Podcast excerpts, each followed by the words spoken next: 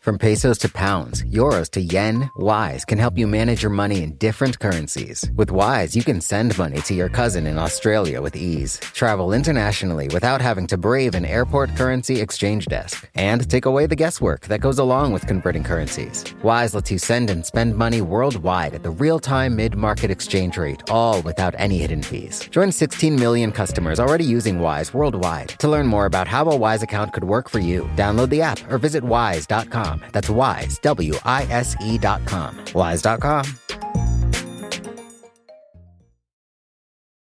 Productivity is this idea of having something to show for your time, putting something new in the world that wasn't there before, and, you know, like a thing, right? Like, here's the thing that I made, it's a deliverable, right? Versus creativity, I would say, is much more about observing what is already there in front of you and making new observations about it and also making new connections between things that already exist.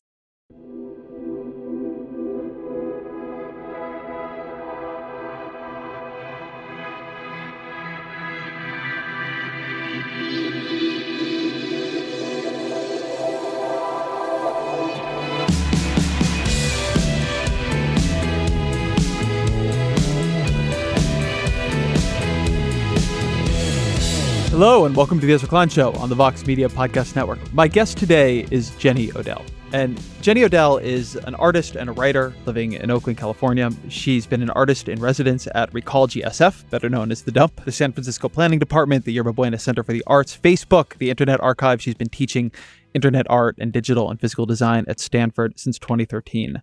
And she's also the author of a new book called How to Do Nothing.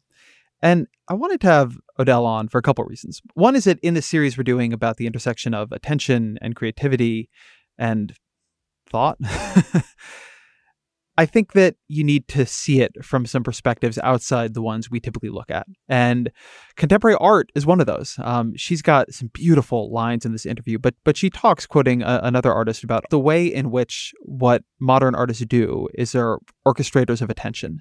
They take people, they take us, and they force our attention to work in different ways and at different scales in a culture that is constantly trying to optimize us towards letting our attention work in one way and at one scale faster, faster, faster. And so she's a really, I think, interesting and beautiful perspective on this, both about what is the value of time and how to value it, what is the role that nature and natural context plays in pulling us out of an increasingly decontextualized society? What is the role that art and the poetics play in, or can play, in getting us to think of all this in a different way? Um, this is one of those fun interviews where it's somebody who really sees the world differently than I do and helps me see it a little bit, I think, more clearly, or at least more openly than I did before. As always, my email is Ezra Klein Show at Vox.com. Again, Ezra Klein Show at Vox.com. Talk a bit in here about how much I appreciate the emails you all send. So thank you for doing that. But here is Jenny Odell. Jenny Odell, welcome to the podcast. Thanks for having me. So you're an artist. How do you describe the art you do? Oh, um, I describe it as not making anything. That's like a Zen koan. yeah.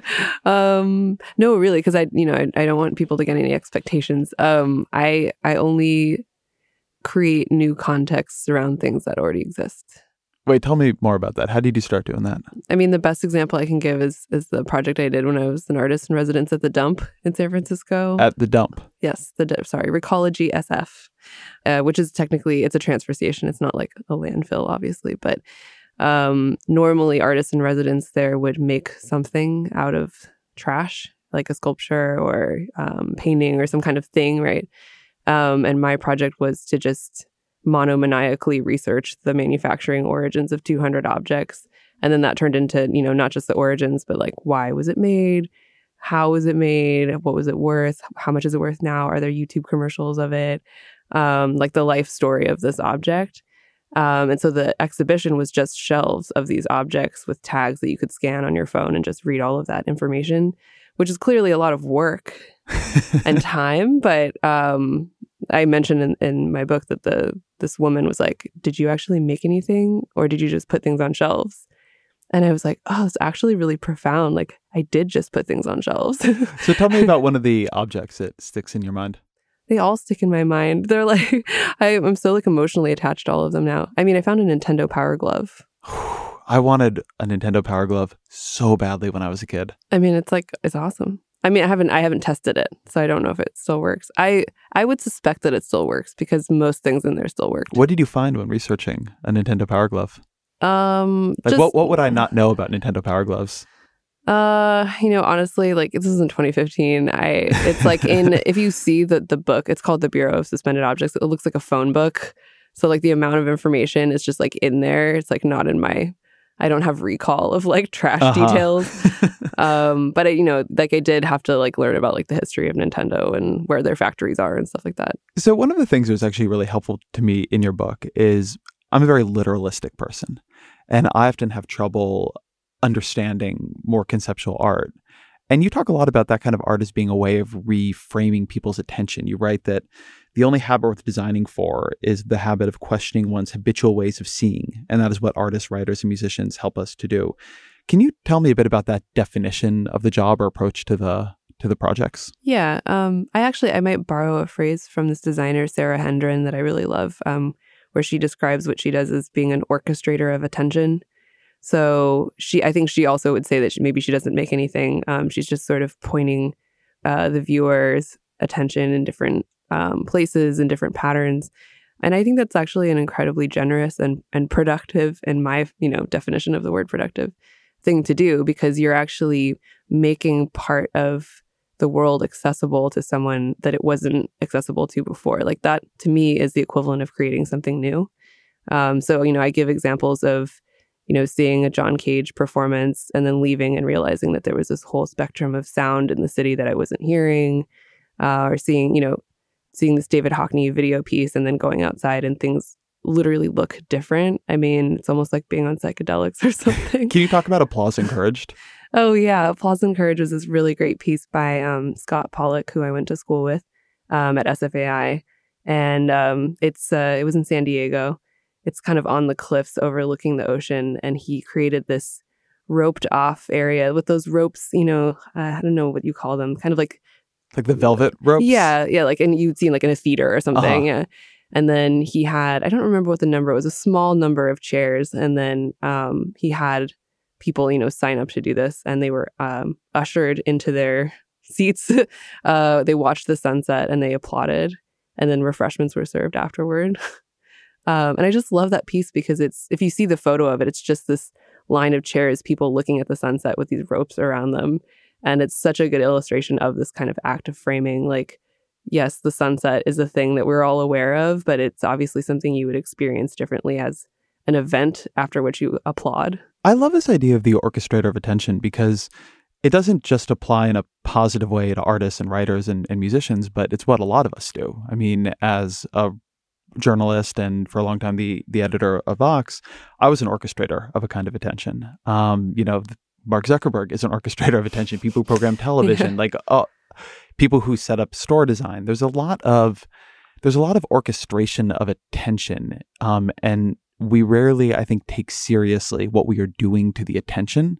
We only take seriously the underlying product. It's like what people are looking at is important. The fact that they are looking, we don't take it as that important. Yeah, I agree. And I think also something else that gets taken for granted is quality of attention. So, um, you know, with a phrase like the attention economy, if it's an economy, it runs on currency, right? And Mhm. so attention is the currency.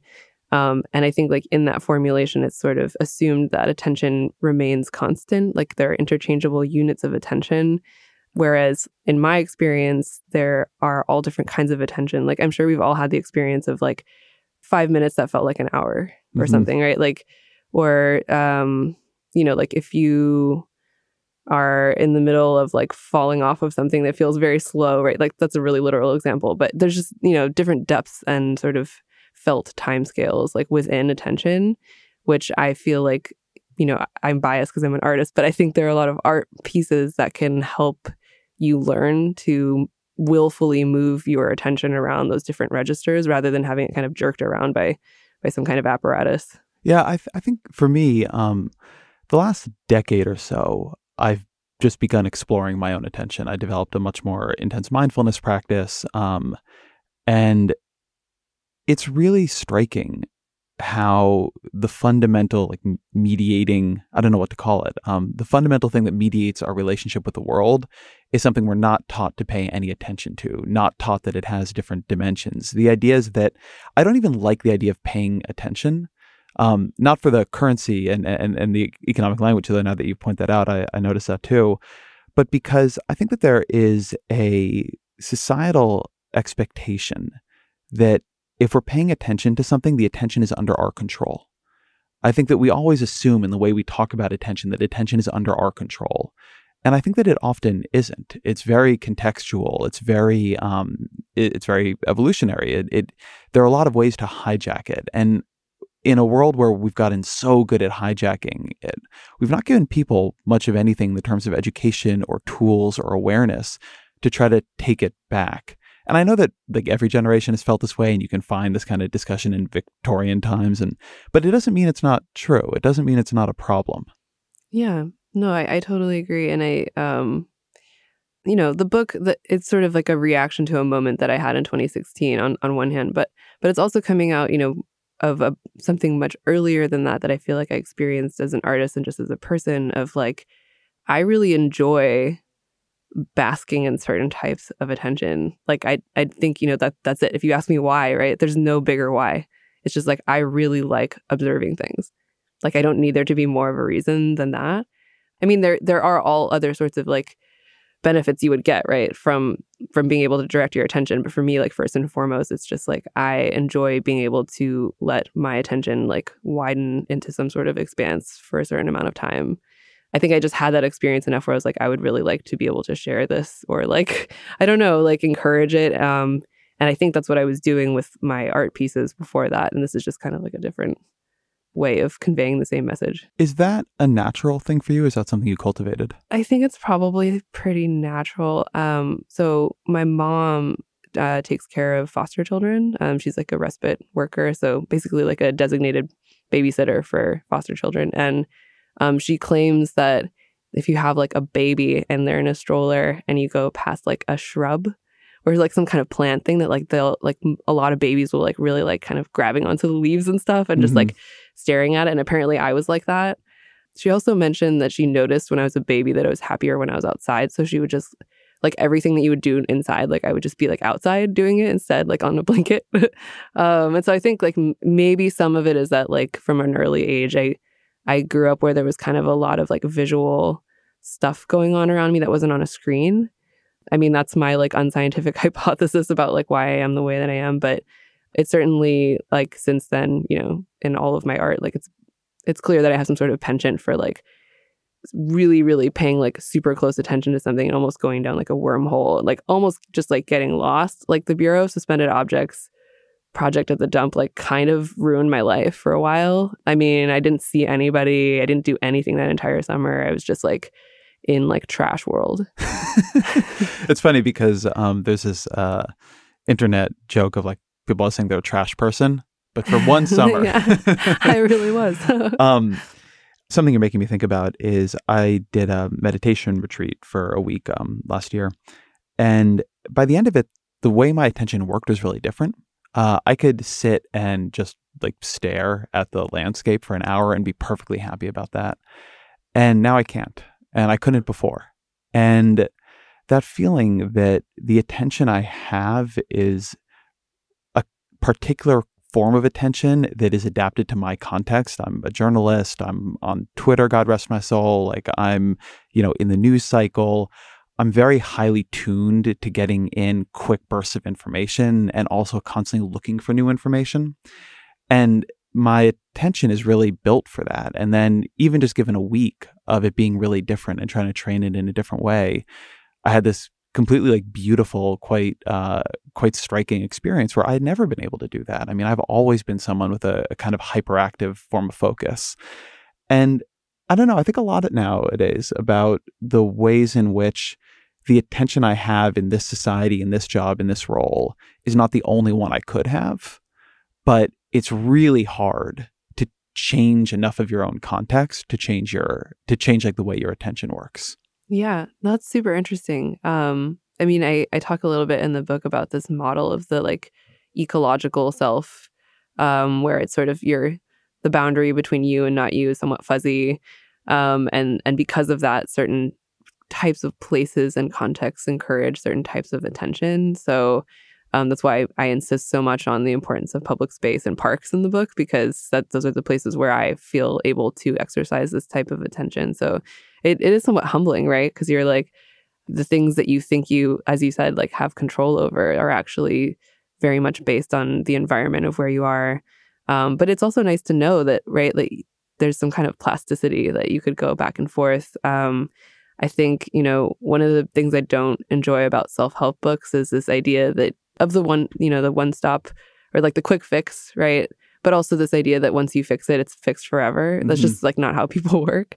Um, and I think it, it's it's also somewhat unforgiving, right? Like if you if you're not successful at doing whatever the book is trying to teach you to do, it's kind of your failure, and it's uh-huh. like your failure for good. Um, whereas this is kind of, I feel like it's a little bit more realistic, especially with something like the attention economy and the sort of reality that we all live in. It's like it's going to be a back and forth and it's going to be a little messy and like sometimes it's going to be bad and sometimes it's going to be a little bit, bit better. I mean, even for me, like um, ever since the book has come out, I've been super busy because of book stuff and I'm kind of like where you are right now. Like it's it's not good. hey. yeah. Can you talk a little bit more about that idea of the ecological self? Because it's an interesting one and, and it's a concept I wasn't familiar with before before I read it in your book. Um well so in an ecology, right, you have you have entities that are identifiable, right? But um, if you actually try to draw a hard line between them, it's it's difficult, right? Like, I mean, to give like a really uh, local example, you have oak trees, and then you have the fungus that grows with oak trees. They need each other to survive or to thrive, anyway. Um, and if you actually look on, you know, a very micro level of where they intersect, it's not they're not the same thing, but the the fungal cells are actually growing in between the spaces of the of the root cells, right? Mm-hmm. So um, they're not quite one and not quite two. Um, and so there's a lot of things in ecology like that where um, yes, there are animals and plants and distinct entities, but the way they're so intricately bound up that it's it's really hard to kind of draw hard lines. And so um, I think you see the same thing with the self where yes, there is a self. Like I'm Jenny. Um, but are you? Mm, yeah, I don't know. to, um, yeah. So and that's when they took mushrooms. Yeah, exactly. Um, but yeah, so you know, you have um, like the way I, I talk about like the way ideas form, like within a person and even like within a group, right? There are things that come from what you would say are outside of you that are that are kind of intersecting in the space of yourself, and then you're kind of putting, I mean, even the book, right? Like the, when I look at the book, I don't see like I made something from nothing. I kind of see like the output of me having been in the place that I was at the time that I was passing through the world. And then like this was the result. And to actually connect this back, I, I did just make a psychedelic joke, but I had um, Michael Pollan on the show a while back. And this is something we were talking about then for, for those who remember that episode or, or want to go listen to it, which is depending on the culture in which you grew up, you have very, very different senses of what I means. And depending on the culture you grow up, you're very differently attuned to, um, you know, what should be absorbed in your sense of like, is your life working out? Is you, are you a good person? And one of the interesting things about psychedelics is that that breaking of the wall a bit. I mean, you can go all the way, you know, to where there's no self, but but I think more commonly for people, where it just begins to erode. And I always think that the really interesting lesson of that is just that our understanding of what Jenny is or what Ezra is is completely dependent on very, very small alterations in brain chemistry and alterations in, in culture. And so this thing that we walk around with, um, the, the sense that the boundaries, uh, the boundaries are firm for us, but the way in which they're firm is not firm. Yeah. Right. The way in which their firm could change really easily if we just grew up in a different place or if I just like added a couple micro drops of a chemical to your coffee, like everything would change for you. It's really we we rest on a really thin thread. Yeah, and it, totally. And the more you look at it, the more it disappears. It's like it only appears stable in your peripheral vision or something. Mm-hmm. Um, I mean, I had that experience last week. Like I had, you know, this horrible cold, and I just couldn't I was like trying to talk to people and I couldn't like form the types of sentences that I normally would or like thoughts, you know? Mm-hmm. And it was like very, a very humbling reminder of like all of these other factors. Yeah. I just had a, we, we uh, my wife and I just had a child and, um, it, you know, like my sense of self has totally changed. You know, I, I was sitting there with him this morning, very, very early this morning. Children should sleep more. Um, but it just, I had a really good idea of like what I was in the world, and just now I don't, and or now it's changing. And it, you know, on the one hand, it took a lot, but on the other hand, it's like the most banal human experience, right? Like that, the whole reason we're here is people keep kept having kids, and it's just it, it's easy to get pushed over. Um, I wanted to to to move us a bit into the book, which is uh, and to this line, um, which hit me really hard. You wrote, "There may be a kind of engineer's satisfaction in the streamlining and networking of our entire lived experience." And yet, a certain nervous feeling of being overstimulated and unable to sustain a train of thought lingers. And I kind of hated that line because I feel like my last decade has been a journey from that first sentence to the second. Yeah. So, can you talk about your journey there and, and sort of your noticing of that feeling? Yeah. Um it doesn't even feel like a journey. I don't know how to describe this. It's like there's a there's like a layer of time or like experience that is like the everyday, right? Sort of banal. You know, like you're goal oriented and you're trying to do things in the way that makes the most sense and be somewhat efficient and and whatnot. And then I just feel like underneath that layer, there's this other more timeless time or something, something that's a little bit more seemingly arbitrary from the point of view of of like the everyday. And there are just moments for whatever reason, like there's a lull or some kind of interruption where like that becomes apparent to me, or I kind of get a glimpse of it.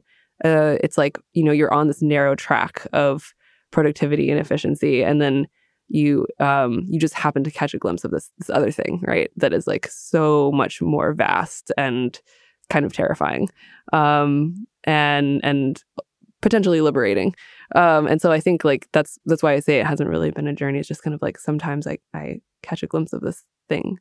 Yeah, that oh, that's that's an. It's funny because you have it in the exact opposite direction that I took it. So um, here's my journey, which is I the the thing I really caught it onto in that sentence was a certain nervous feeling.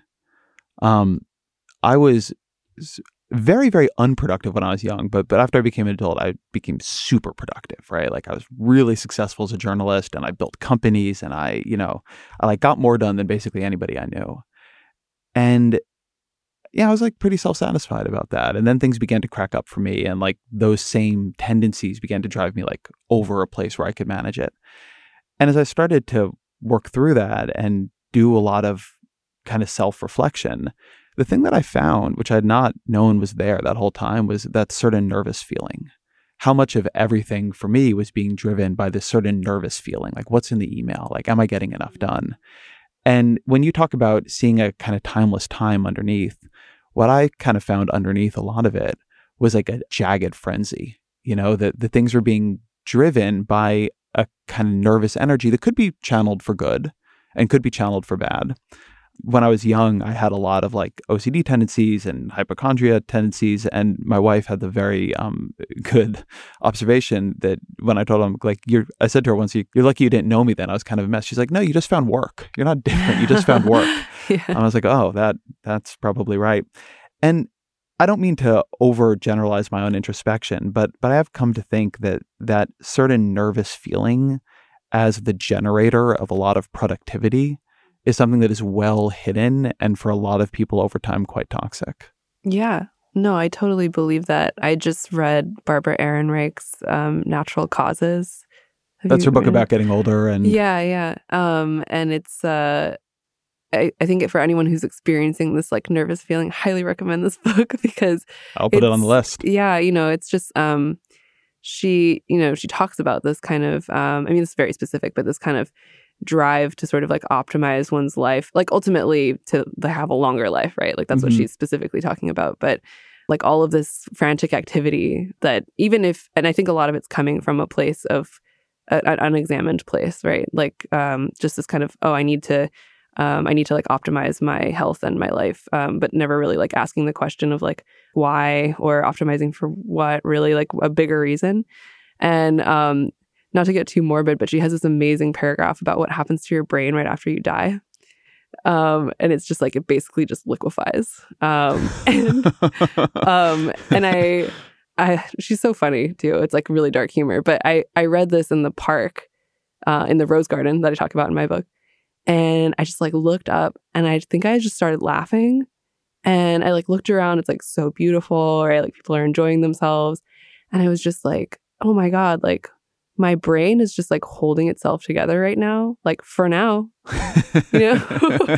um, and, um, and I think, I don't know, like I, the reason I love that book so much is because that, that sentiment is such an antidote to that kind of like obsessive like optimization coming from this like kind of place of unexamined fear.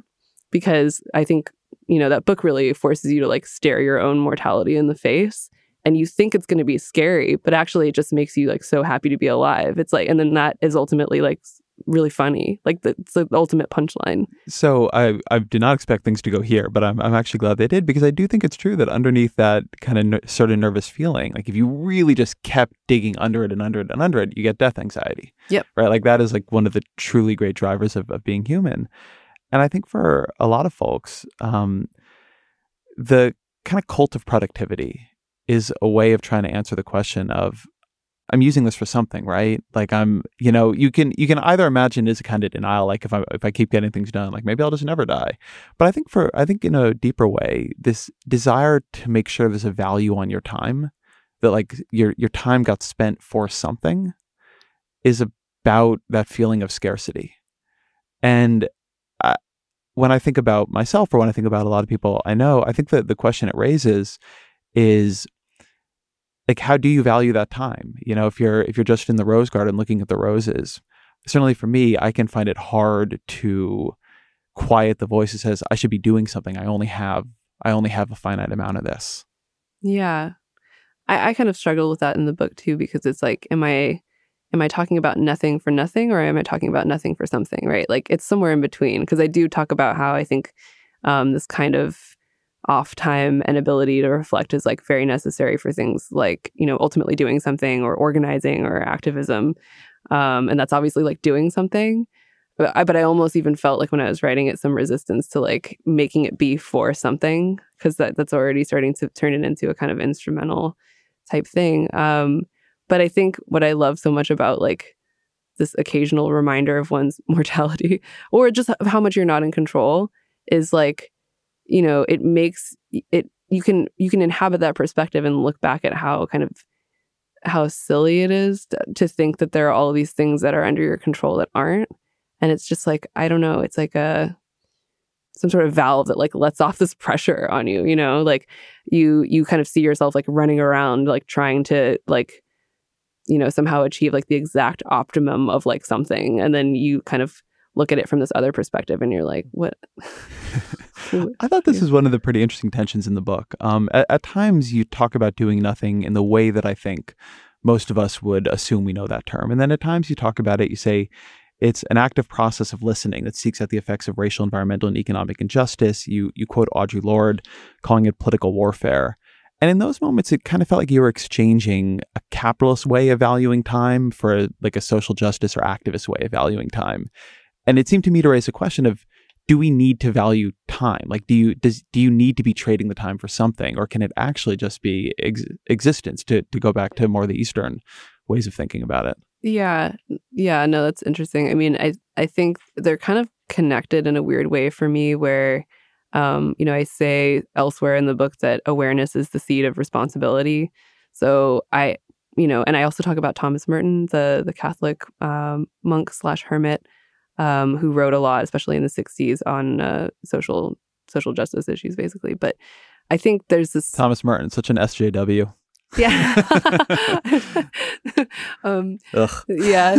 Um, so, uh, okay. So if you follow like the sort of path of this book where, you know, I'm, I'm talking about species loneliness and like becoming aware of one's bioregion. And again, these I would say are primarily like pleasurable experiences, right? Like it's, it's a, I, I enjoy learning about these things like from just almost like a childlike curiosity point of view. But i personally i feel like you can only get so far down that path without without starting to feel some sort of responsibility hmm, right? yeah. like and so i think that's how they're connected for me right? Like maybe nothing would just remain nothing like if you just only followed it up to that point. But uh, just inevitably i think like as humans like you're you're gonna want you're gonna start to feel emotionally like bound up with these things and feel protective and and want to like help things flourish. So well, let's put a Yeah. pin in that because I actually want to follow through that journey a little bit more because I've read the book and you've read the book, but but not all the audience has. And talk about the role that that place and outside plays in your idea of how people should think about resisting the attention economy. Because this isn't just a book about doing nothing; it's a book about actively choosing to be in other kinds of spaces because they change you in in ways that are necessary. Yeah, um, I think it comes back to the the sort of ecological self model where I talk about you know being open to surprise and being open to being changed. And so for me, like a lot of that, just in my own personal experience, has has happened. You know, outside in public spaces. I also have like kind of an ode to AC Transit in the middle of the book. Um, you know, it's like the bus as a space where you're thrown together with strangers that you have no instrumental reason to care about um, and you just have to kind of sit with the reality of like other people who are completely outside of your you know literal filter bubble and just kind of more like filter bubble mentality like things you have some uh, logical reason to care about um, so i think it's this kind of it's been important for me to be in these spaces where you can become decentered in that way where you can where the, the reality of others both human and non-human becomes palpable to you one of the things I really resonated to in the book is so much of the I don't love the term attention economy, but so much of what we do now is about robbing ourselves and our lives and our information of context. It's about thinning out the context. Um, Twitter being, I think, the like the apex predator in this, um, where there's just literally no context. But you know, e- even in my own uh, time as a journalist, from blogging up to you know Vox and, and, and the Washington Post, where you're writing articles for an audience that does not know you as well. And it, it does seem to me that the big argument you're making is that the space of resistance here is a continuous and like constant reapplication of context to your own life, like the con- like the bioregional context you live in, the kind of context of who you're talking to. That that you almost have to understand this is a as a war for like context is being taken from you and then something really valuable is taken and so you have to constantly be trying to put it back and making choices of being in a place where you remember that you are in context and other people can have a context for you is that a fair way of putting it Yeah. And I, you know, now that you're saying it, it makes total sense that I would say something like that because I'm just thinking back to the dump, you know, and like that whole project was, Right. you know, me trying to basically like surround these objects with as much context as possible. And just in doing it, it was an exercise for me. It's like an endurance exercise in finding context, you know yeah and and something that i found was that it really literally changes the way you see the object. I mean you read it completely differently like having this information right? Like it only becomes more and more interesting and, and more and more three-dimensional.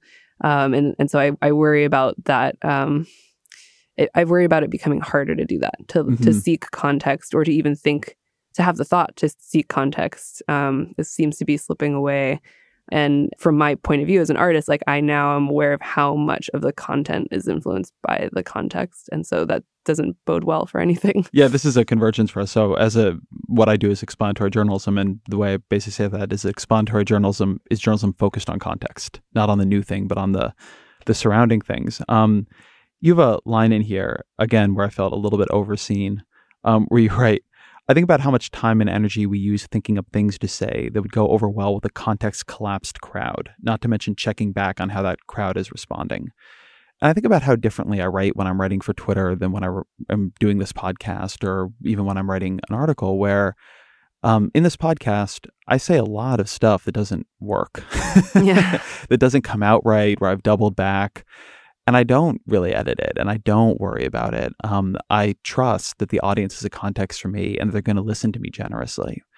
And on Twitter, sort of all the way on the other side of this spectrum, not to only pick on Twitter, I'm so concerned with how an audience that either doesn't have context for me or has a terrible context for me is going to read something that I'm quite almost paralyzed in the in the medium. And then you're like looking back to see like, do you get it right? Like that, you become a much smaller version of yourself when people don't have context for you.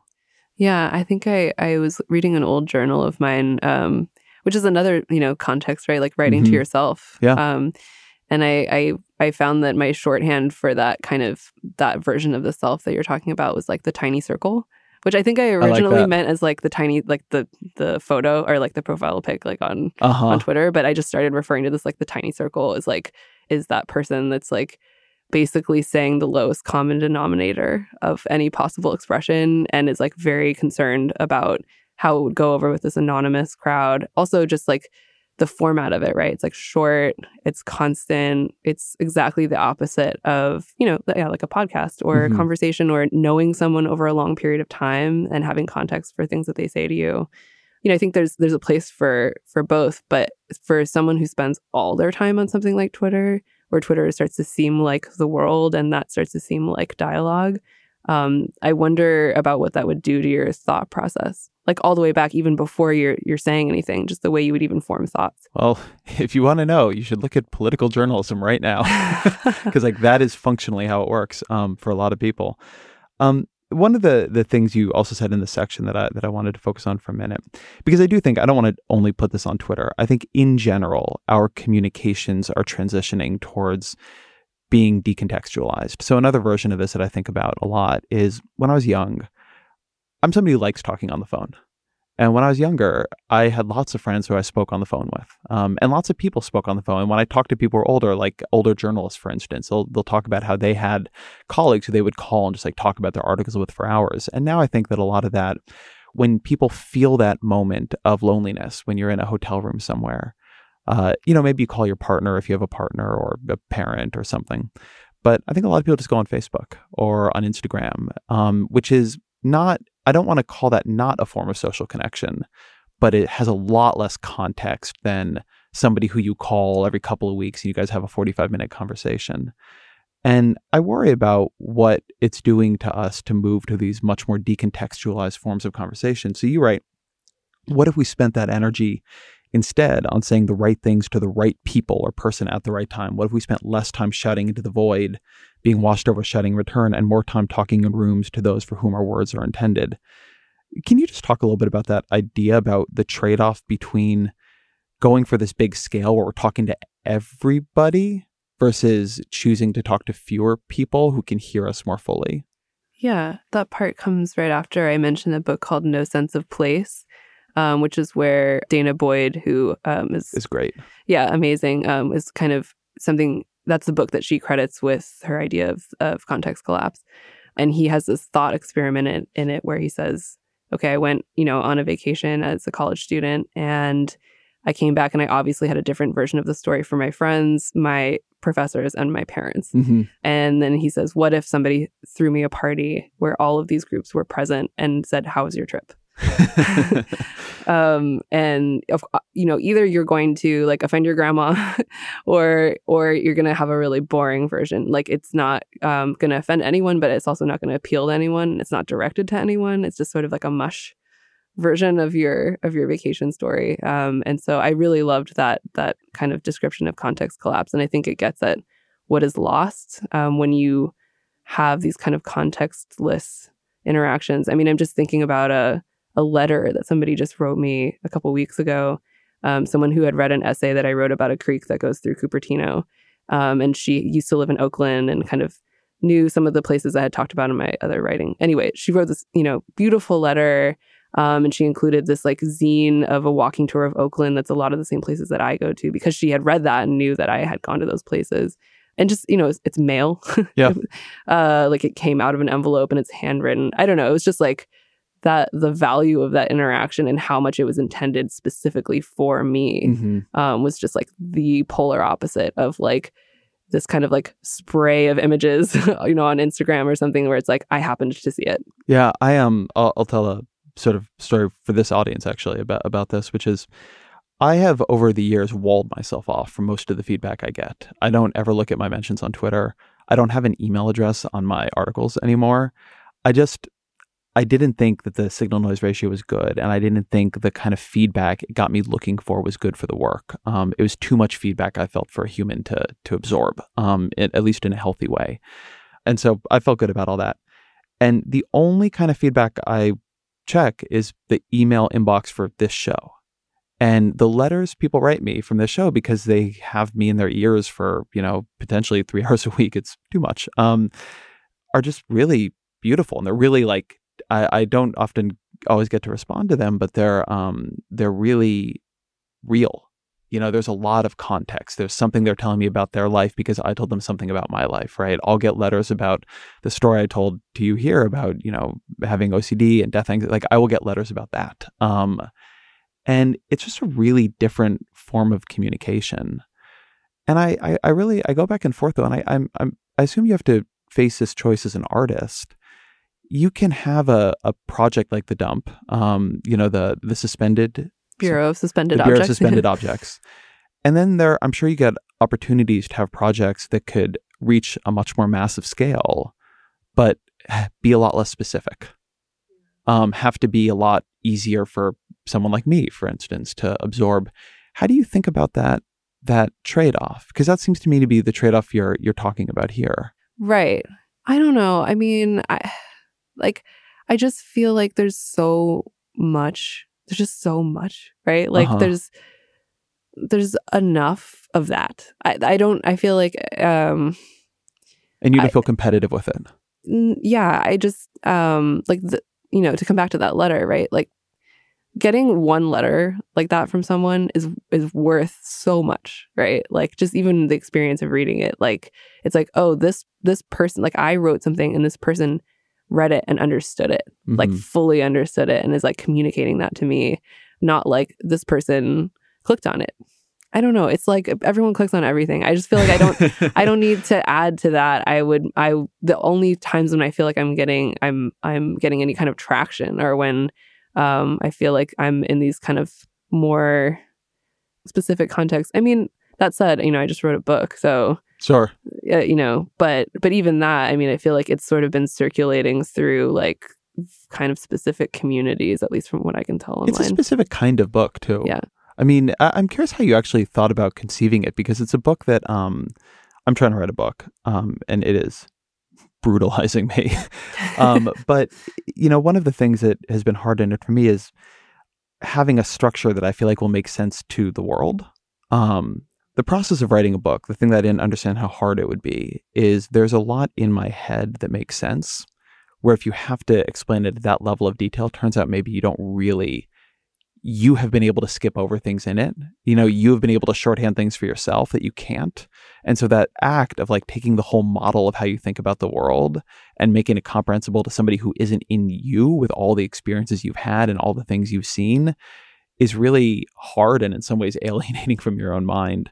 Um, and I'm curious because this is a very personal book and the things you're writing about are, are specific in some ways to you the places you go the, the the the ways you feel better in nature how you thought about that relationship with the the reader as you were structuring it um uh you know before you knew the reader Yeah, um, I was really lucky that I, um, you know, the book came out of a talk that I gave at Eyeo, um, which is a conference in Minneapolis. what what does it stand for I don't think it stands for anything. It's just oh, just EY io E. It's E Y E O, not, not I O. okay. Yeah. Um, and it's AO sorry Yeah. um, it's a, a sort of art and technology uh, type conference. And, um, and so I wrote the talk for that conference, having been there the year before. So I kind of felt like I knew the audience fairly well. And the audience tends to be, um, you know, people who make stuff and also people who might find themselves in kind of an uncomfortably interdisciplinary area, which is kind of where I find myself. So, um, so the original talk, How to Do Nothing, which is basically chapter one of the book, was addressed to that audience.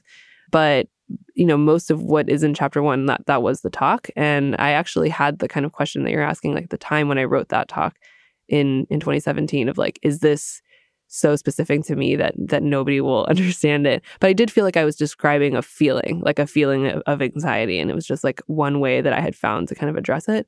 And then I was just totally blown away by the response to that talk um, I had like so many people tell me like you you put into words like this feeling that I had. Obviously, these people like you know don't live in Oakland, don't go to the Rose Garden every day, like you know, but but they were like this. It, the analogy kind of it worked, um, and so that kind of emboldened me to write the rest of the book the same way. Wise is the app that makes using different currencies easy. Need to send dollars to your cousin in Bali fast? Getting paid in another currency and don't want to lose out because of inflated exchange rates? Want travel money without having to slog through the currency exchange kiosk? Then Wise might just be your answer. From pesos to pounds, euros to yen, Wise takes the guesswork out of converting currencies. You can send and spend money worldwide at the real time mid market exchange rate with no markups and no hidden fees. In 2023, people sent over $100 billion worldwide with Wise. What's more, over half of those transfers got to their destination in less time than it takes to listen to this ad. Whether you're traveling, sending money abroad, or doing business, let Wise help you manage your money in different currencies with ease. Join 16 million customers already using Wise worldwide. To learn more about how a Wise account could work for you, download the app or visit wise.com. That's wise, W I S E.com. Wise.com. You teach art at Stanford, and that's a kind of interesting space to be in right now. How has that figured into your thinking? What have you learned doing that as you've tried to sort of bring the culture of what you do to like the epicenter of attention economy culture and productivity culture? Yeah, um, I don't think this book would have been written if I didn't have this job. Um, and it's the book is actually dedicated to my students um, because this is now my uh, uh, almost the end of my sixth year or fifth. Year. I lost track. Uh, I've been there for a while, and a lot of my students are not in the humanities. Um, so I have a lot of product design, STS. I guess maybe that's humanities. What is It's STS? Science, technology, and society. Um, and then, you know, engineering. So um, basically disciplines where um, I, I wouldn't know because I studied English in undergrad, but I, it seems fairly goal oriented, right? Um, and uh, and there's probably a better way to do things than than other ways, right? So they come to my class and you you know they have someone telling them not even in a hand wavy way, like there really is no right answer um, in an art class, and um, and I I find myself saying things like you need to give yourself twice the amount of time that you think you need for an art project because half of the time isn't going to look like anything. You're not going to be making anything, quote unquote, right? Making anything. It, you might be walking around, you might be talking to a friend, like, but you need to have, if you don't give yourself that time, it's not, there's no substitute for that. Um, so already, like, you know, years ago, I was kind of insisting on like how to do nothing to my students. And then I, I felt the similar tension that I have in this book of when I would try to argue for the importance of this to especially kind of students who really needed to feel like they were doing A to achieve B or, or whatnot. Cynically, I would have to say things like, well, if everyone is distracted all the time, it seems like if you learned to pay better attention, you would have an advantage, right? Like I'm like selling it as this kind of like life hack or something. Yeah. Uh, which is like sad to have to do that. But anyway, so it's it's been kind of uh, my my ongoing uh, practice at kind of maintaining this bubble of experimentation and and playfulness and trying to like create you know a space where they feel safe to do that um, while still you know making the point that good art is conceptually rigorous and takes you know work. Um, so it's not this kind of like oh i, I art's easy because you can just make anything and it'll be art it's like no. Um, it's There's just, no right answer, but there are wrong answers. yeah i mean kind of. Yeah. Um yeah so that's been um and i think just you know for me having to you know over and over again make the argument for the value and I, I don't even want to say value but you know the value of art to a certain type of mindset has been really helpful. I want to talk about something you said a minute ago in that answer about how half the time it won't look like anything at all. Um, something that it made me think about was the difference between creativity and productivity. I'm curious if you how you would define the difference between those two. i mean one thing that i that i kind of critique in the book about the idea the traditional idea of productivity is this idea of having something to show for your time putting something new in the world that wasn't there before and you know like a thing right like here's the thing that i made it's a deliverable right versus creativity i would say um, is much more about kind of observing what is already there in front of you and making new observations about it and also making new connections between things that already exist. And that might not result in a new thing like you know i keep going back to the dump but like i didn't make anything there but i think most people would say that project was creative. The thing that i created was context. Mm-hmm. um, it wasn't you know a thing that you can sort of point to Um, so it doesn't really appear to be productive. It was more like I was kind of applying information and context to something that already existed. This is something that I've been thinking a little bit about, um, in part because I often feel that I am. I think it is easy to orient towards productivity rather than creativity. And I think of like the like the signal thing here as a to-do list you know, when I get up in the morning, it's really easy for me to write up a list of all the things I need to do. There are emails I need to respond to, a piece I need to write, like a like a meeting I need to call into, hundred things I need to get done around the house. And I can have this day where I'm just like running through the list and I'm really productive. And creativity feels like very opposed to that. It needs this kind of weird space and you don't know when it's happening and it's not very measurable. And like productivity feels to me about what is and like creativity about what isn't in some in some way that I have trouble putting my finger on. And the reason I worry about the two intention and, and particularly for, you know, for me and my work and life, because I there's a real difference between being just endlessly reactive to the news cycle and also, you know, coming up with things that maybe the news cycle should be about, is it's so easy for productivity and productivity software and productivity approaches and tracking and habits and hacks to uh, expand, where you've gotten so efficient, you've squeezed out the space for creativity. Right. Because there's no space. Yeah. And like creativity, to, to your point a bit, it seems to me to need space to grow. Yeah. And and humility too, to like, you know, admit that you don't know how it's growing. Uh-huh. um, how or why or when. Um, I mean, it's a little bit like sleep. I kind of love as a thought experiment, like taking certain types of mentalities to their extremes, right? Like if you were really, really a hyper efficient human being, like a, like a machine, right? You wouldn't sleep. Like it Right. doesn't, doesn't make sense to sleep, and you also wouldn't eat and all these other things, right? And you wouldn't die, but whatever, yeah. um, and there are, you know, like people who are trying to get away with like not sleeping Yeah. as much, right? But um, personally, I um, I have had crazy dreams ever since I was a kid. Um, I had a bunch of crazy dreams last night, and I have lucid share one? dreams. Um, so I had a lucid dream where this is going to sound so weird. Um, I had I'm, I'm here for this. okay, so a lot of people when they have lucid dreams, they like to fly around. yeah. This is what I've heard. I've had them for so long that I have honestly moved on from flying around, and I like to just like look at stuff because I know I know I'm dreaming. It's like being in your own brain's VR, right?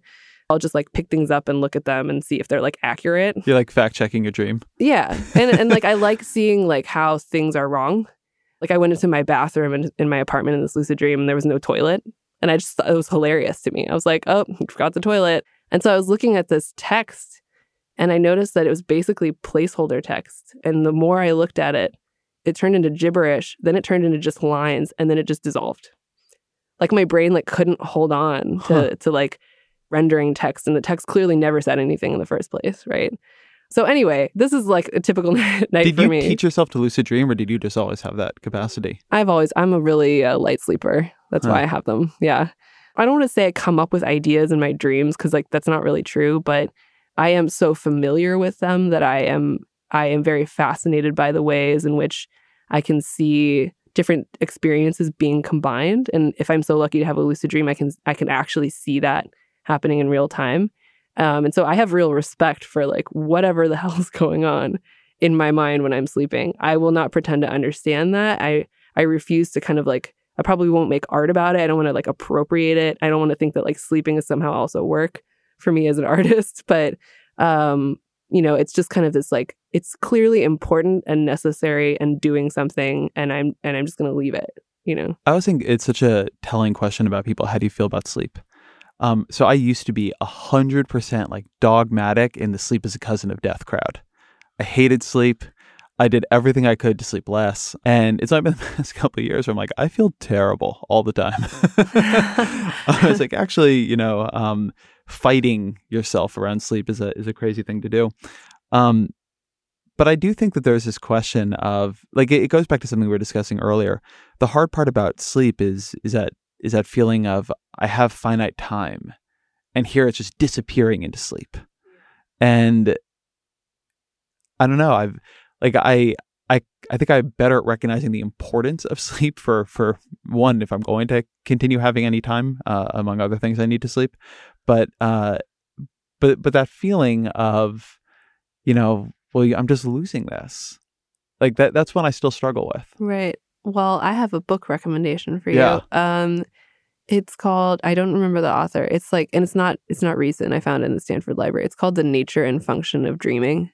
It's super dry. It's like an Oxford neuroscientist or Uh-huh. something. Um and it's about the nature and function of dreaming. Um and and you don't need to remember your dreams like for these these functions to be, you know, Yeah. happening, right? And again, I don't want to make sleep seem functional in that Yeah, kind yeah. of reductive way, but reading that will definitely give you an appreciation for just like what is happening um, and like how different it is. And he also makes this really interesting point where he has kind of a spectrum of consciousness, and there's like fully awake, analytical, like solving a problem, and then there's like totally asleep, like like deep, deep, deep asleep. Mhm. And then there's all of the stuff in the middle and kind of like more of a gradient than I really appreciated. Like, obviously, there's a lucid dream that's kind of almost awake. There's a kind of like just above that, like you're basically awake, but you're sort of like, uh, maybe, maybe that's when you're like saying things, you know, Mhm. to, to your partner in bed, like if you don't realize.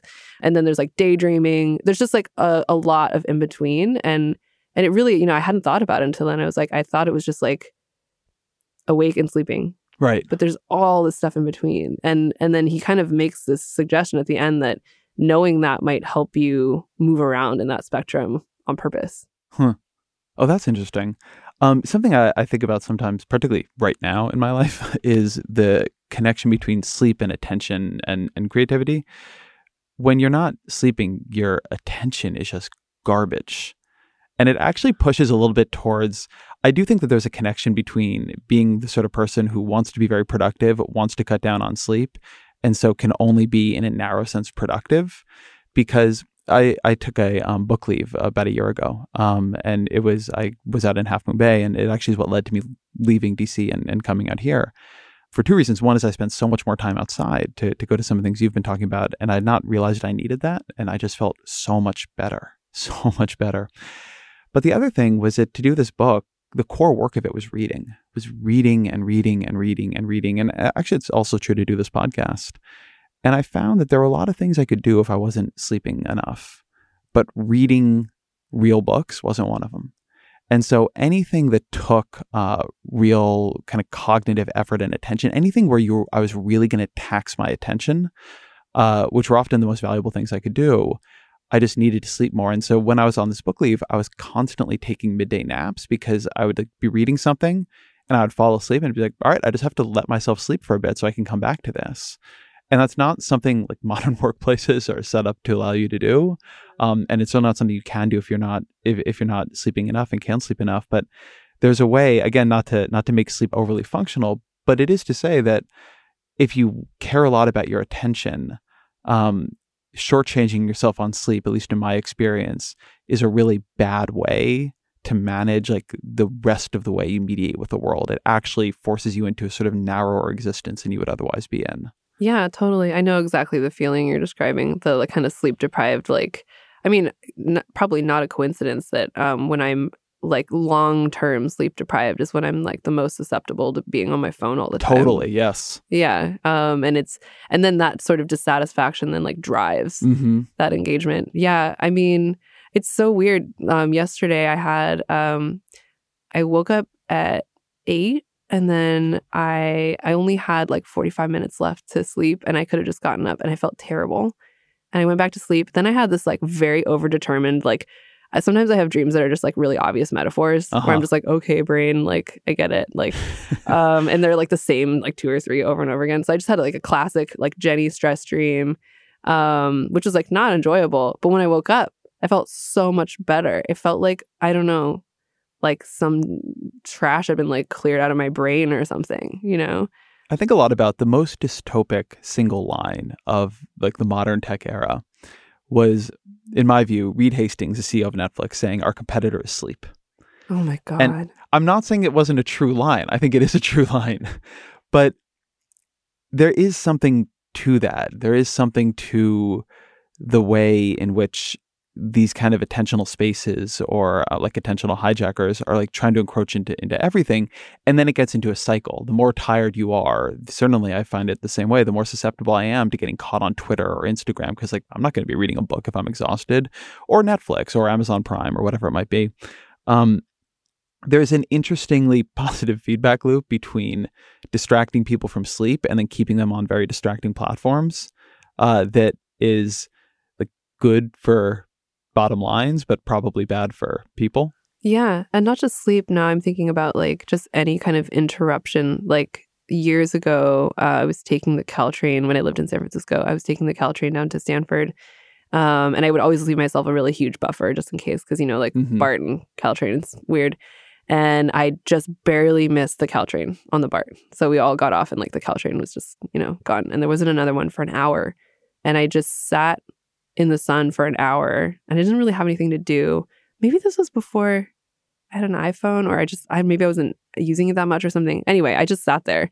Um and it was such a gift. you know, like it's just like I think you can get into the, you get like a momentum, right? Like and then and then the momentum is sort of like self-sustaining. Um and then all it takes is like just being kind of jerked out of that by something, some kind of circumstance and only from that circumstance are you able to look back and and sort of like ask bigger questions, you know, or like uh, make higher level decisions about like what is even like the smaller value systems that you've been like acting by. Like, you know, are those just seeing those from a higher point of view? Something you're making me think about there, um, and also one of the more depressing parts of my life is how much I've come to love being on planes. Oh, me too. There's not a lot of good. I mean, planes are amazing. It's amazing you can fly places. That's great. Um, I don't get to lucid dream, so I'm not tired of it.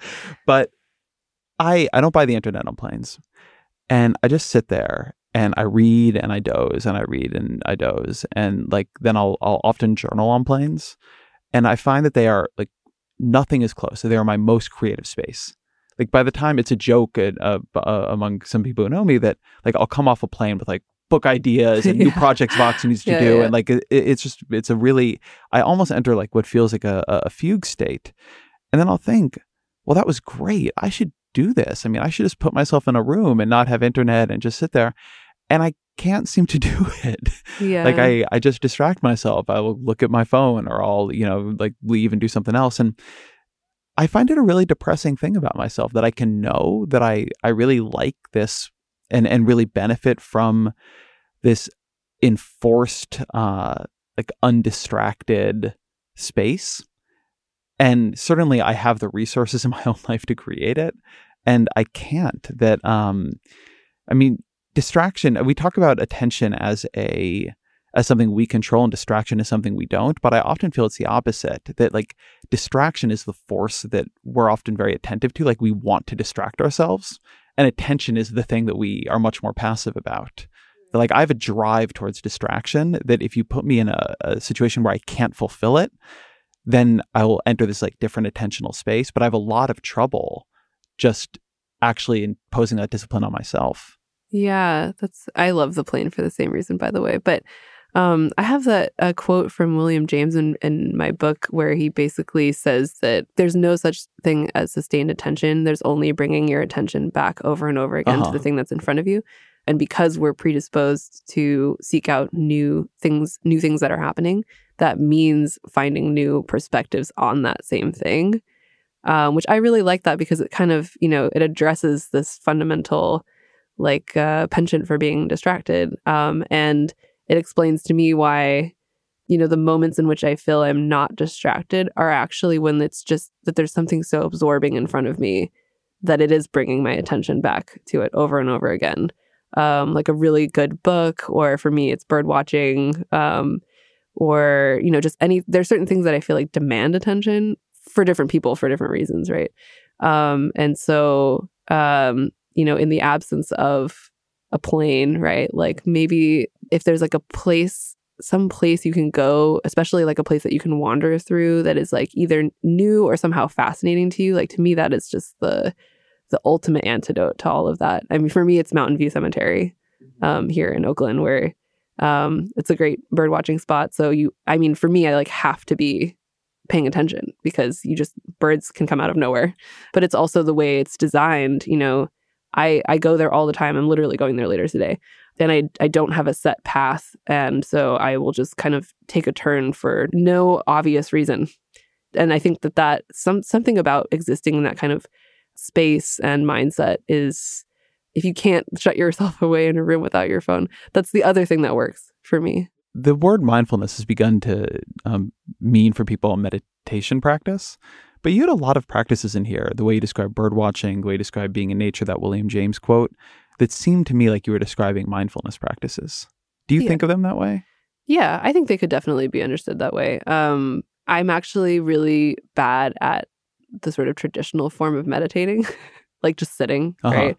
Um, well, that depends actually on what I would be looking at. But um, like sitting with my eyes closed would- Right. would be very hard for me. So, um, you know, I think there, for me, it's sort of like anything that gets you outside of your own head that is like calling your attention to it um, is maybe like an accidental experience of mindfulness, right? Like even for someone who's not specifically setting out to do that. I mean, just yesterday, I was eating lunch at this bench on the Stanford campus under a tree, and I I see this tree all the time. I feel like it's very familiar, and um, I heard this weird noise, and then and I it was clearly like some weird bird noise, but I I didn't recognize it, which is weird for me because I feel like I know most of the Stanford birds.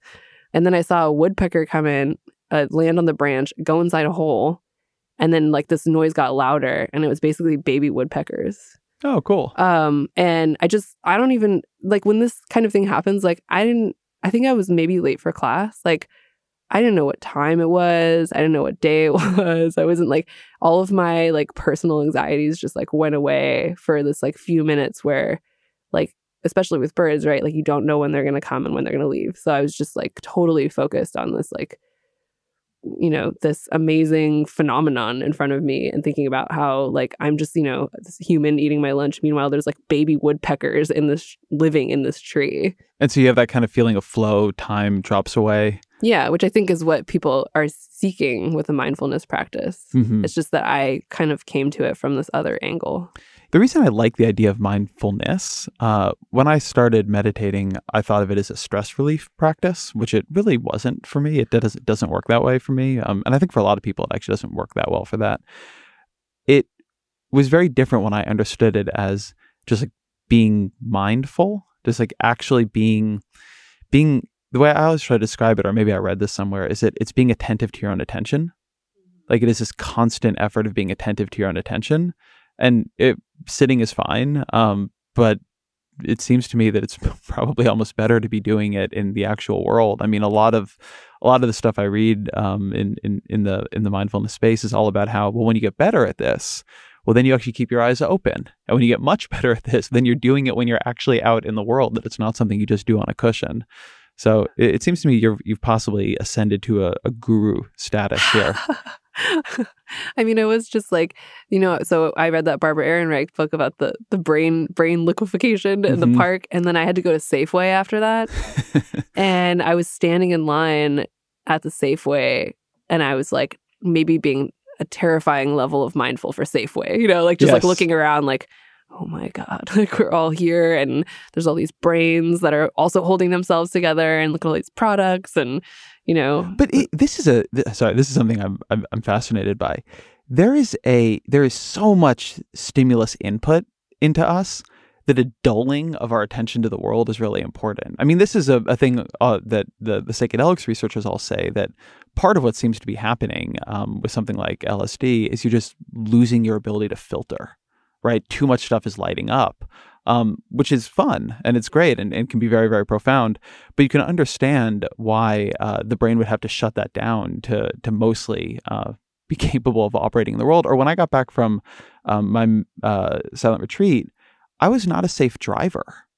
It was like I was getting too distracted by trees and you know that that experience you talk about in the Safeway that I'm really fascinated by, particularly as our world gets louder, how much mental energy goes into filtering out the noise so that we can keep operating. But something is being lost in that filtration.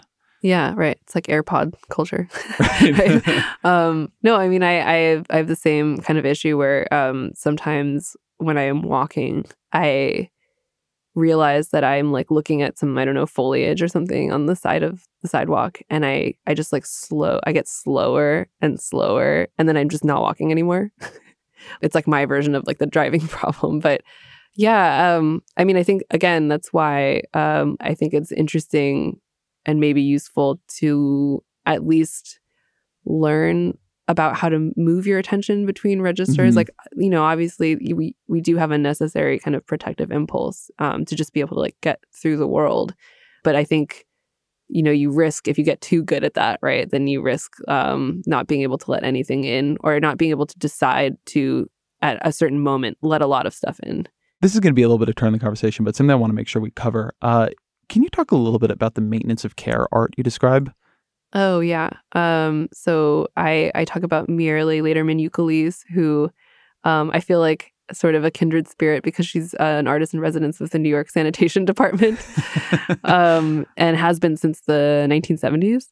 Um, It's an amazing thing that the New York Sanitation Department has an artist in residence. well, I I, would not think have she kind that. of made that position for herself. Um, whereas, like, I'm, you know, my Right. this residency existed, but um, so she's kind of known for doing work involving maintenance. So some of her her best known works involved her kind of washing the steps of the the institution where she was exhibiting. She also shook hands with 8,500 sanitation men uh, in in New York and told each one of them, "Thank you for keeping New York City alive." And she writes about um, this kind of devaluing or um, overlooking of maintenance uh, as something that she became very aware of as a mother. So she found herself doing a lot of repetitive tasks um, that she felt were not kind of recognized as as work or as productive. They're kind of just maintaining the status quo. Um, so she wrote uh, an exhibition proposal slash manifesto called the Maintenance Manifesto in 1969, and she kind of just talks about that the about maintenance, and she identifies the the life instinct and the death instinct. Um, and if you read the description of of the death instinct, it sounds a lot like disrupt. it's like kind of like uh, you know this entrepreneurial spirit, do your own thing, um, break out of the mold, and then the the life instinct is kind of like maintenance, cyclicality, regeneration, survival, like survival of the species. And that you know, obviously, you need both of those. Like, uh, ideally, you'd have a harmonious balance of both of them, but we kind of um, prize one at the expense of the other. I, I mean, this resonated for me because we just had a kid, and um, obviously, the work of caring for our child is more irreplaceable and, and in a lot of ways more important. But also, it's unbelievably hard compared to the other work I do. It's much easier to be a journalist and to be a stay-at-home parent. Like I'm, I have absolutely no doubt about that. And the way we value the two, or certainly undervalue the one, is you know, this is by no means a, a new insight, but it just seems like another place where uh, what we have been taught to be attentive to, or the way we've been taught. I know you're doing some work in the space about how to think about time as money, and time is valuable if it is somebody pays for it, but it's not that valuable if nobody pays for it. And it just it seems so now that I now that I have more visceral experience of this, it seems that our value system in this is so ridiculously off.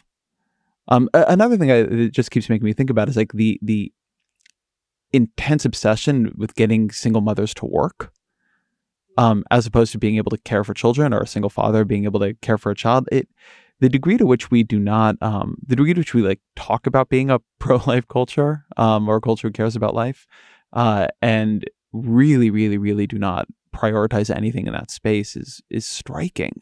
Yeah, I mean, I think some of it has to do historically with the fact that it's been done for Mhm. free for a long time. It was also hidden away in the the domestic sphere, so it's not.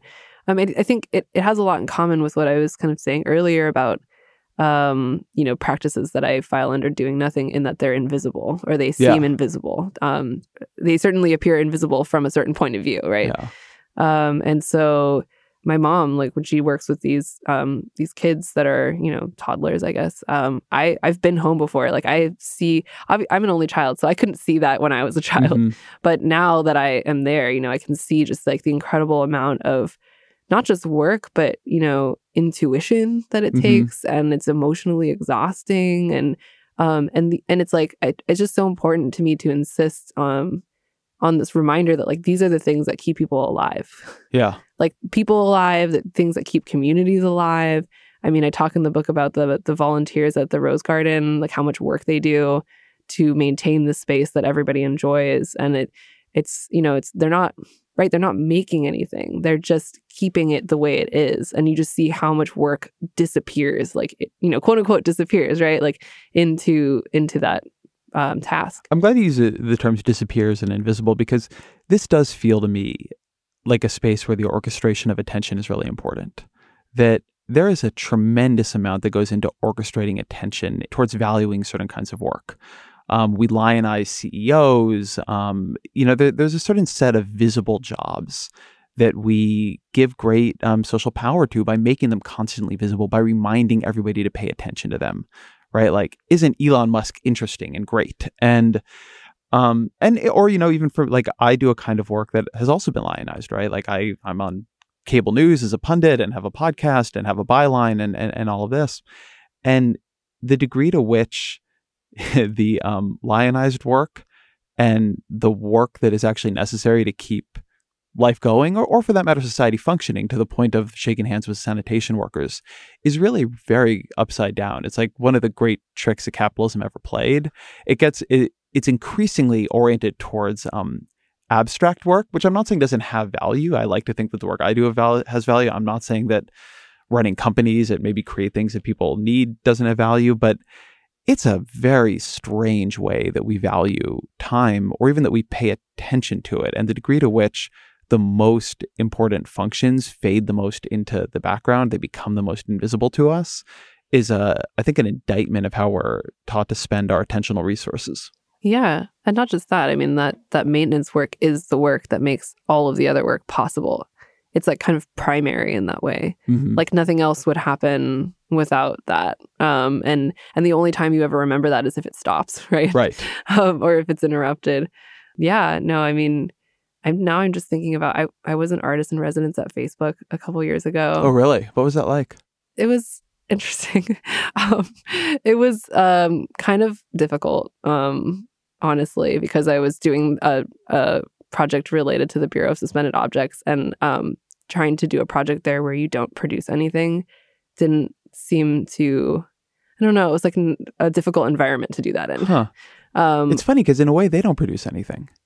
Right? Like right. they create a context yeah. in which people's pre-existing lives are put up. Do you know do you see yeah. what I'm saying a bit? Yeah, right. Yeah, like they don't make widgets. I'm not saying they don't produce. Like they produce very powerful ad targeting technologies, but a lot of what's going on is that they've created a way to contextualize the life I'm already living. Right. Yeah. I mean, I think I compare it to a dam in the book. That's like you know, there's a there's a flow of something already happening, and it's just kind of capitalizing on mm-hmm. that.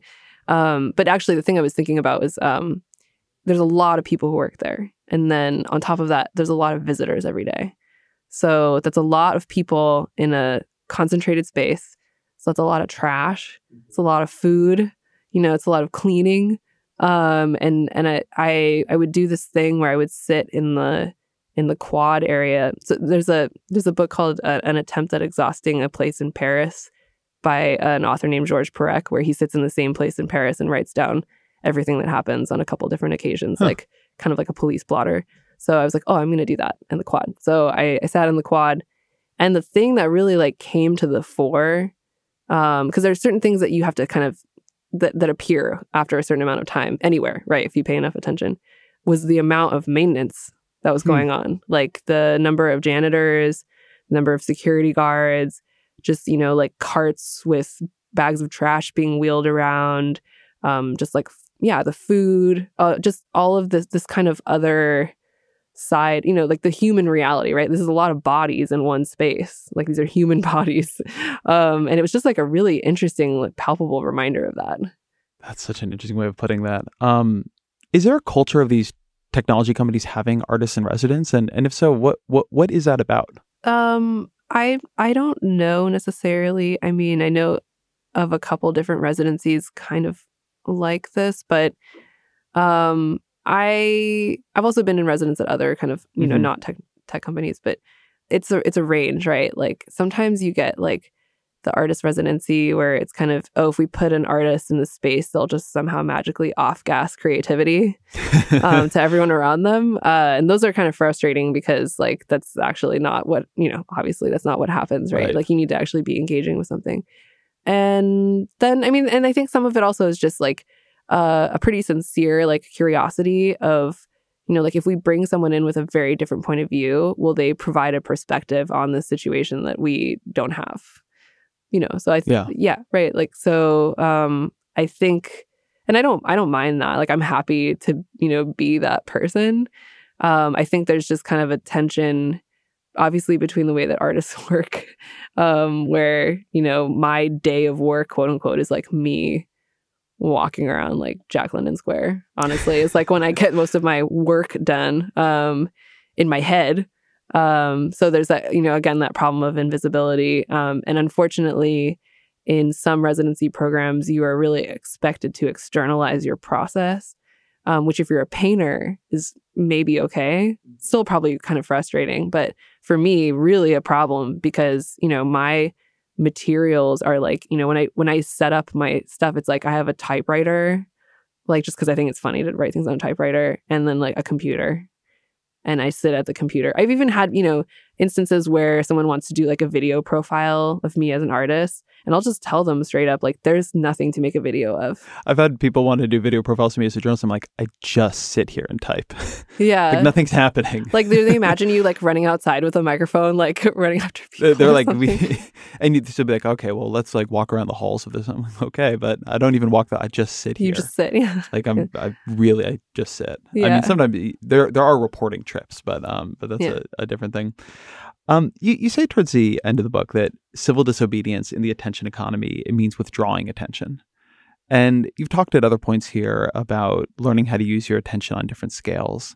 Not to be too prescriptive, but if somebody wants to withdraw attention, if they want to begin working on their on, on the quality of their attention, what what do you what do you recommend for them? Um, I have a really sort of uh simple suggestion. I I've noticed that in my own writing and describing this to people that I I constantly use this phrase of grabbing on to things around you. Mm-hmm. Um, and so I don't, you know, you can try literally doing that, but I mean more with your with your perception. So um for me, you know, no matter where I am, unless you're in like some kind of, you know, really hostile environment or something, but um just kind of looking around at just the the physical details, like the physical visual or or auditory details of where you are and really trying to maybe for me that's kind of enough to just do that. But but if if it's not kind of trying to hear or see something that you didn't think was there um, because there will always be something there. Um, i mean even if it's the most familiar route just last night i was walking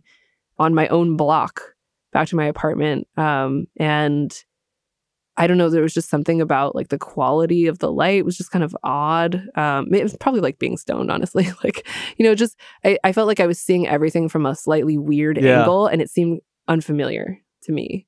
Even though in the back of my head i was like this is my block. Um so uh and i really uh, personally love kind of like luxuriating in that state.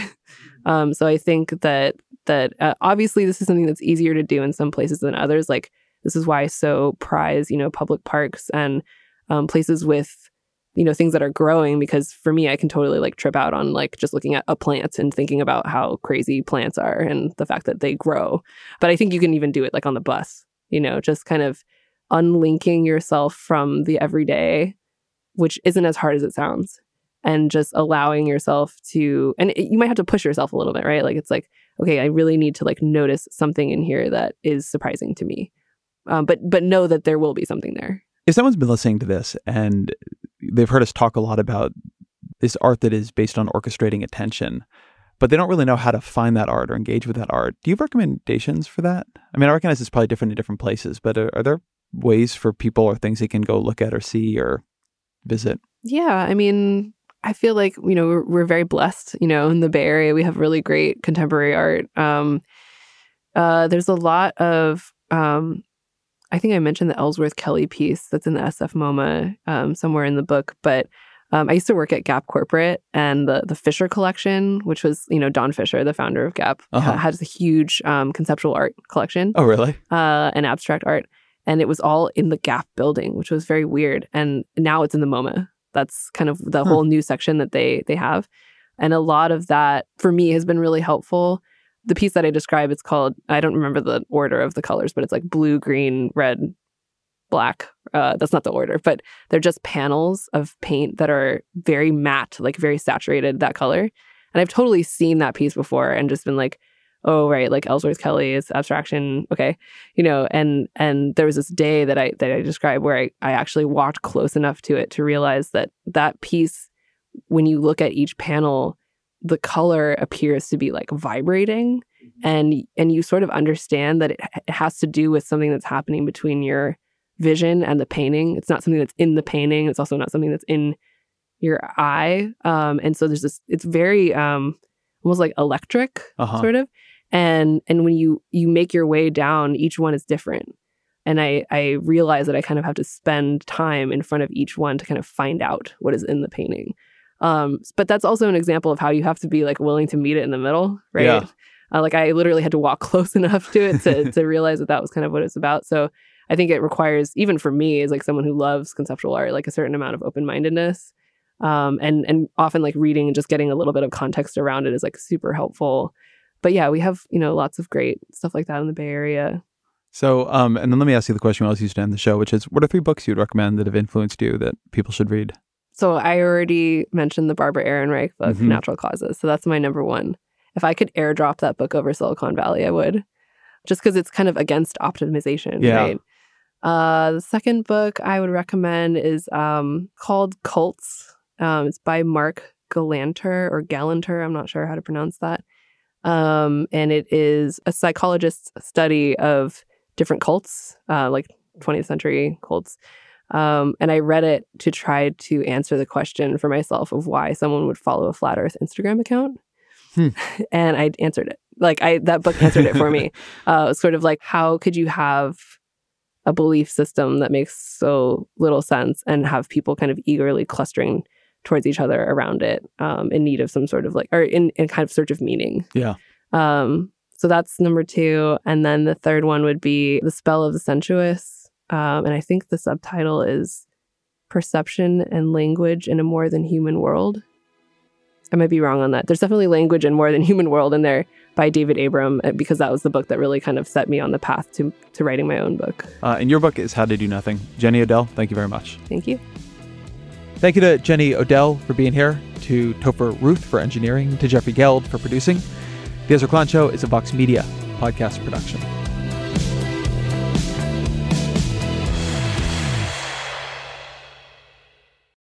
Canva presents stories to keep you up at night. It was an ordinary workday until The Singapore presentation is at 3 a.m. the office was shocked. That's when we sleep. Maya made it less scary with Canva. I'll just record my presentation so Singapore can watch it anytime. Record and present anytime with Canva presentations at canva.com. Designed for work.